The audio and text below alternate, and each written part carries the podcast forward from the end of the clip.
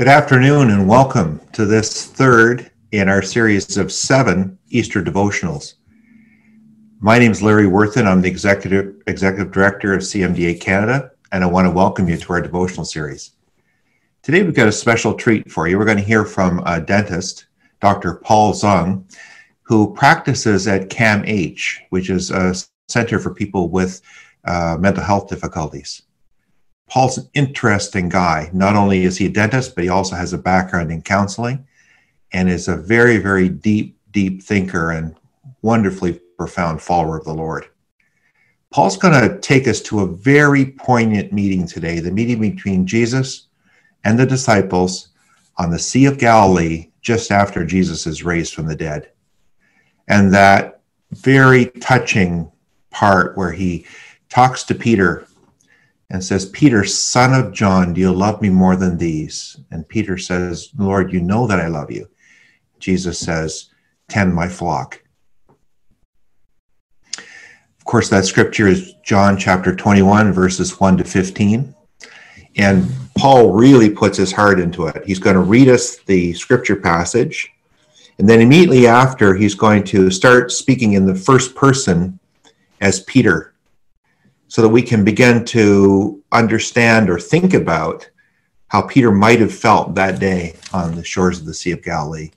And then later on, he's going to put himself into the role of Jesus and help us to understand maybe some of the thoughts that may have been going through Jesus' mind. I think we can all identify with Peter a little bit in that he denied Christ three times and then was asked to confirm his faith in Christ three times by the Lord after his resurrection. It's a beautiful spot where this is uh, supposed to have taken place. Uh, 10 years ago, my wife and I went to Tabgha, Israel, which is a tiny little village on the northwestern shore of the Sea of Galilee, where we stood on the beach and watched the waves of the Sea of Galilee gently lap onto the rocks of the shore. And we thought to ourselves, this could very well be where Jesus and Peter had that very profound encounter all those years ago. After Paul's talk, Samantha Rossi, a second year medical student from the University of Toronto, was going to share her musical talents with us. And we're really appreciative to Samantha for taking the time to do this. And as I mentioned, this is the third of seven of these. Uh, we're going to do this until the end of May. And on May the 30th, which is a Saturday, we're going to have a shortened AGM for CMDA Canada and a beautiful exhortation by Dave Stevens. Dave is the former CEO of CMDA US, and Dave is going to talk on the theme of sufficient courage. Um, Dave is a fantastic dynamic speaker. We're really hoping that he's going to make us enthusiastic and encourage us to continue on with our mission, even in spite of the challenges of COVID 19. We would encourage you to send in your prayer requests. You can do that either by using the comment section on Facebook or you can phone us. Here's our 1 888 number. It's 1 888 256 8653. Uh, we have Lori standing by in the phones, and she's willing to take all your calls. You can I will either send those to John so that he can include them in today's prayer, or if you would like any of us to pray with you, we'd be happy to do that after the broadcast today. John is our ministry lead who does a great job with our student ministries, and he's going to summarize what Paul has said and then incorporate some of your prayer requests. So we urge you, send in your requests. We are a community of believers. We need each other. We need each other's support. We need to know that with all the challenges that we face with COVID 19 and how our practices have been turned upside down, that still the Lord has a plan for our lives, just as He had a plan for Peter's life which was beyond his wildest imagining, so also he has a plan for each of us in the midst of all this uncertainty. So thanks for joining us. Sit back, enjoy it, relax, and enjoy this next 30 minutes of the CMDA Easter Devotional Series. God bless you.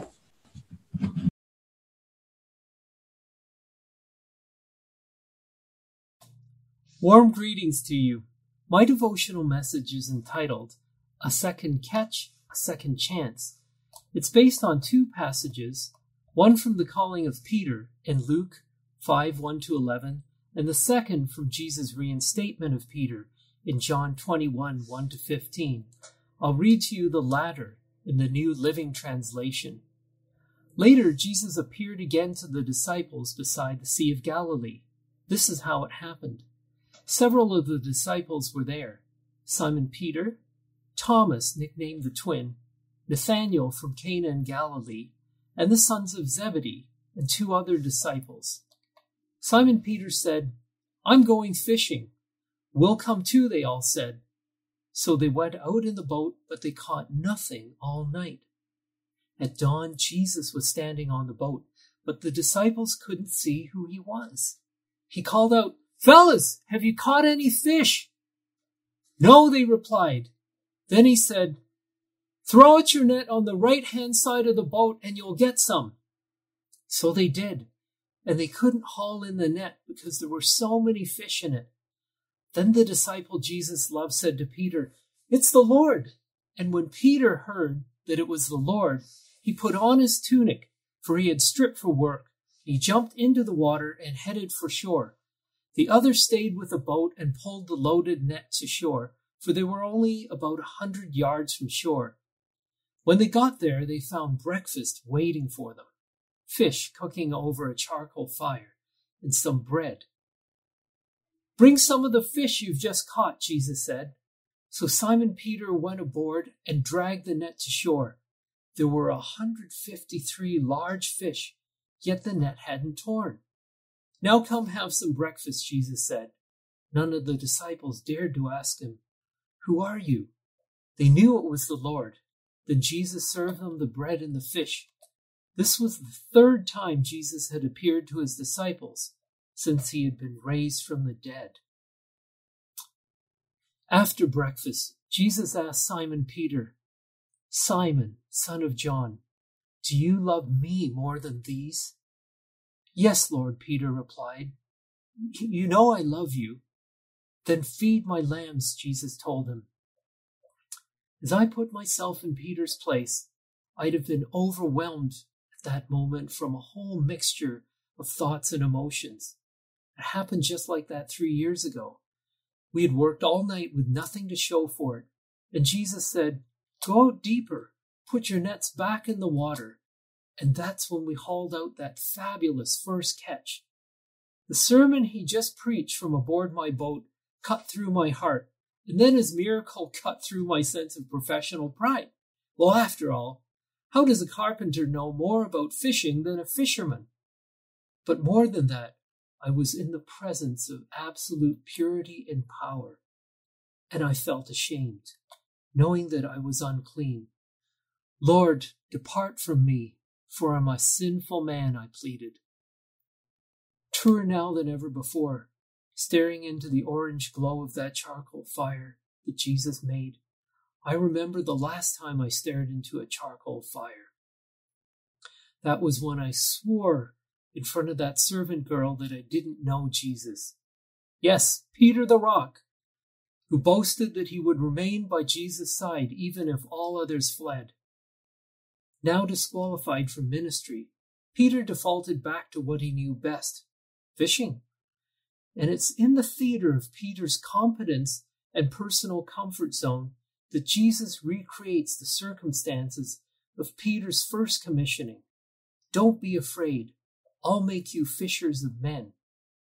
I have a hunch that Peter's comes to embrace the supernatural and process what's startling to him by active response. It's a, he's the sort of person who needs to act on Christ's claims, inviting him to full participation. Just look at the pattern. That stormy night when the disciples' boat was in danger of capsizing, as Jesus walked by on the water, who was it who asked for the dare? Lord, if it's really you, enable me to walk out to you on the water myself. And when Jesus was transfigured on the mountain and joined by Moses and Elijah, who was it who needed to honor each with the building of a tent? Remember when Jesus overcomes Peter's reluctance to allow his master to wash his feet, saying, if you don't let me do this, you have no part in me. That's when Peter goes all in. Well, in that case, do my head and my hands as well. Even so, Peter needs help to process the full impact of the resurrection. He sees Jesus, so he gets it up here. But unless the risen Lord calls and empowers him to action, he may not get it deep down here. As for Peter, real claims are actionable claims. It's analogous to putting my dog in front of a Skype call. Normally, he'd be thrilled to greet my daughter and son. But he can't quite make any sense of her face or voice on the computer. She's not real to him unless he can smell her. Well, for Simon Peter, it's not real unless he can respond to Jesus existentially. I have a fire and fish cooking already, but bring over some of your fresh catch and let's eat it together. So Jesus prepared this deja vu experience for his dear, dejected friend and follower. This pair of miracles and the discourse that follows is designed to implant then reimplant this message deep into, inside Peter's heart. I know you're disappointed beyond measure in yourself, yet still, I want you to shepherd my sheep, to feed my lambs. Can you appreciate the poetic power and beauty of Jesus' symbolic language? I called you into my service on the occasion of the first miraculous catch of fish then I offer you a second miraculous catch to let you know that I want to reinstate you into my service. And it will be that under my commission, your inadequacy will have effectiveness and fruitfulness beyond your imagination. Most of us, like Peter, have dual callings. One is to be a Christ follower and disciple maker, and the other is to be a caregiver within our own profession. Responding to both calls is sometimes a tough balancing act, and the demands of one sometimes puts constraints on your freedom to do what you would like to do in the other. A lot of you, my sisters and brothers, are like me and like Peter in this no man's land. Don't know where things are headed or what I'm supposed to be doing right now. But there's some of you whom the Spirit has been nudging for a while toward a dare. Perhaps something as small as an unexpected act of kindness, or as big as a creative new path in the discipleship calling, whose end you couldn't possibly predict or guarantee. But maybe you haven't responded because the impulse seems strange or might cause you embarrassment.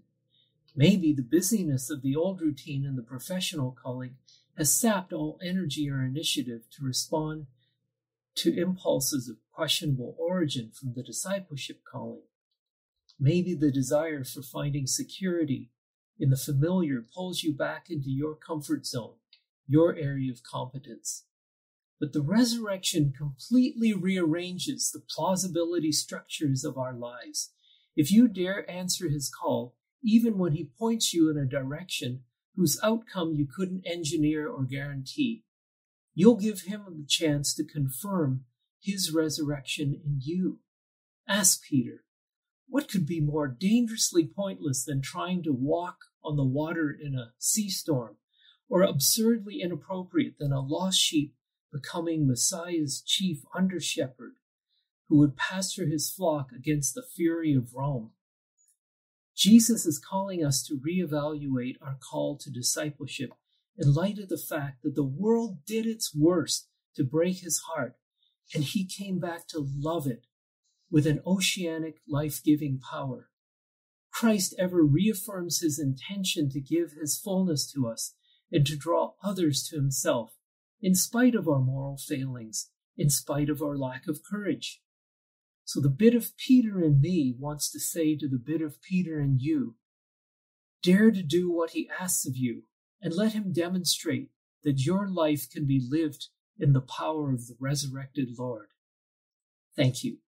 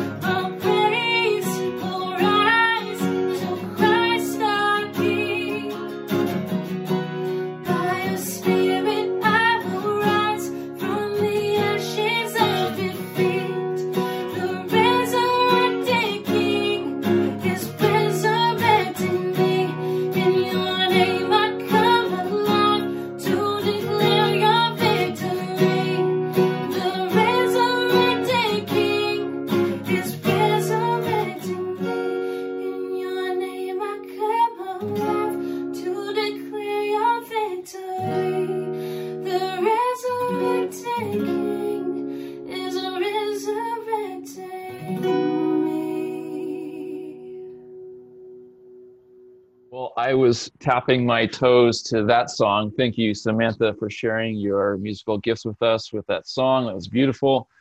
And Paul, once again, as always, he blows me away with a, a, brilliant message. I actually had to watch this message probably like two or three times before I really got to the depth of what it is that Paul was saying. So I encourage you to watch it again, maybe Um, you're not as dense as me, and, and you caught it all. But uh, but there's a couple things that I just wanted to highlight that Paul said that I think um, that we need to hear again. And uh, so, as you know, in his devotional, there are moments when he's playing the part where he's imagining that he's like Peter, and it's Jesus speaking to to him. And um, so, I just wanted to quote one of the things that Paul had said. So this is Jesus speaking to Peter. Um, and when Jesus is speaking to Peter, uh, he's most definitely sort of almost sort of speaking to us at the same time. So Paul says this as Jesus to Peter. He says, I know you're disappointed beyond measure in yourself, yet still I want you to be, to be the shepherd of my sheep and to feed my lambs. I've called you into my service on the occasion of the first miraculous catch of fish, and then I offer you a second miraculous catch, and you know that I want to reinstate you into my service and it will be under my condition that your inadequacy will have effectiveness and fruitfulness beyond your imagination. So your inadequacy will have effectiveness and fruitfulness beyond your imagination. I think that all of us feel sometimes a little bit inadequate when it comes to discipleship, following Jesus, being a leader in the community of faith. Um, but like Peter, um, God still calls us. Um, uh, if there's anyone who's inadequate, it was Peter. Uh, but but uh, but Peter is is the very uh, foundation, the, the the persona that he is is sort of the foundation of what it means uh, to follow Jesus. And, and, so I would just encourage you, if there's been things that maybe God has been putting on your heart uh, over the last number of years or more recently that He's calling you to do, um, you need to be like like Peter, and just receive that invitation from Jesus as a call into discipleship and into following him as Jesus leads you. And I wanted to quote the second thing that, that Paul said, and it's a call to action. And he says that Jesus is calling us to reevaluate our call to discipleship in light of the fact that the world did its worst to break his heart, and he came back to love it with his oceanic, life giving power. Wow, Paul, you're a brilliant man. This was such a great line of how Jesus comes back um, after being crucified on the cross, that he is risen again. And then Paul continues Paul is ever, ever affirming his intent, or sorry, Christ is ever affirming his intention to give his fullness to us. Christ is ever affirming his intention to give his fullness to us and to draw others to himself in spite of our moral failings, in spite of our lack of courage. And then Paul says this dare to do what he asks of you and let him demonstrate your, in your life that you can be used by God um, and share in his resurrection. And so I would just encourage you right now maybe the Holy Spirit is moving in you, and, and maybe there's been things that you've been thinking about that, that God is calling you to do. Um, and, and, and now's the time to be praying and sharing that with someone else. Share it with your friends, some kind of an idea that you have. Text me. I put my number on the Facebook page there. Email me. I'd love to pray with you and to talk about maybe the things that maybe God is calling you to do. And, uh, and just remember that when Christ rose again, it just opened up the possibilities of what we can do with our lives because we share in that resurrection power. And that's one of the things that Paul wanted to articulate in this devotional message. So thank you, Paul. You've blown me away once again, and uh, just so grateful for this devotional. Um, so we're going to wrap this up with with some prayer, and I just want to see if anybody has put in any prayer requests on our Facebook page, and I don't see any at this very moment. But oh, um, there there is somebody who did ask for prayer last week that we didn't get a chance to pray for. And so I want to pray for Jonathan. Um, my name is Jonathan also, but it's not for me, it's someone else. Uh, we're going to pray for Jonathan. Um, we're also going to be praying just for our frontline healthcare workers. I mean, uh, this devotional series is meant as a, as a source of uh, encouragement for, for those on the front lines, but also for those who are, have had their lives turned upside down. Maybe it's your, your clinical practice that's been turned upside down and had to close if you're a dentist or um, just whatever is going on in your life. COVID has dramatically changed our lives. And, uh, and so we want to pray for um, each one of us who are in these unique uh, situations because of COVID. And let's also remember our brothers and sisters in Nova Scotia uh, as they're still reeling from this tragedy uh, that uh, took place last week. So, uh, so let, us pray together. And uh, and if you have any prayer requests, please put them on the Facebook page. I will pray for those things. And let's pray and believe for the power of the Spirit to be at work in your life. So let's go to the Lord. Father, I thank you so much for this devotional, God. I thank you for Paul, who once again has just uh, had such profound words and how, and how that we can experience what it's like to be Peter before Jesus and to be reinstated despite uh, our failures, despite our, our, our moral wrongs. Uh, uh, God, you still call us. Um, uh, and you have uh, brilliant, wonderful plans for our life, just as you had brilliant, wonderful plans for Peter.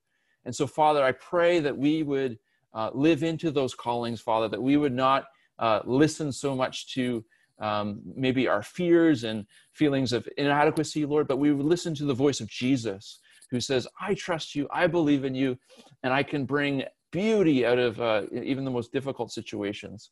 Father, we think of uh, just Jonathan who asked for prayer last week, and we pray that you'd bless him in his circumstances, Lord, and uh, bring um, bring out uh, just fruitful um, uh, results for him and, and, and the thing that he needs to be uh, prayed for. Um, we also want to remember the province of Nova Scotia that's reeling from the uh, the recent tragedy that's happened there, Father. I pray that uh, for those who are directly affected, Father, that you would you would comfort their grieving hearts, God. Um, that Jesus, you you the man of sorrows, and Holy Spirit, you the comforter, that you would come in your power and your majesty and and minister to the people of Nova Scotia as they work through um, uh, this challenging time. And Lord, we lift up to you our healthcare professionals, God, those on the front lines, God, also those who have had their practices turned upside down. May we know, Father, that uh, when things look bleak, uh, the way that it did for Peter, of just uh, everything going wrong all around us, Father, may we take hope in the power of the resurrection of Jesus Christ, uh, knowing that as we fixate on, on Him, Father, uh, that, that our lives will be oriented uh, in a way that, that Christ is, is leading us and, and is powerfully working through us. And there's just a couple more prayer requests that came in. Uh, praying for students with uncertainty in their training, and also let's pray for those who have um, who need wisdom in reconfiguring uh, their sabbatical year.